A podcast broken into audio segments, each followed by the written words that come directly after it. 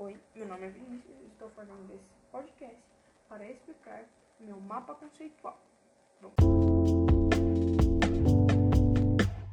lá. 1. Um, estação geradora. Pode vir de diferentes fontes: hidrelétrica, solar e eólica. 2. Subestações de transmissão.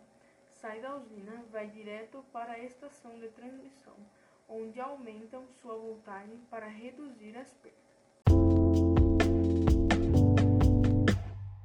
3.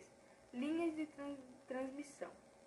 Torres de alta tensão levam-na para longas distâncias.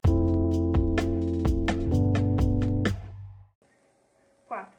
Subestações de distribuição. A eletricidade passa pelos transformadores que diminuem sua voltagem.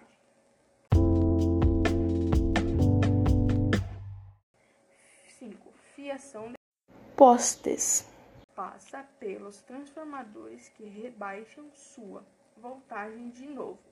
Depois passa pelas fiações aéreas ou subterrâneas que leva até a rua. 6. Consumidores finais. Nas tomadas de nossa casa, a energia está disponível para a utilização, fazendo funcionar equipamentos ele eletrônicos e inter interruptores. Tchau, esse foi o nosso podcast.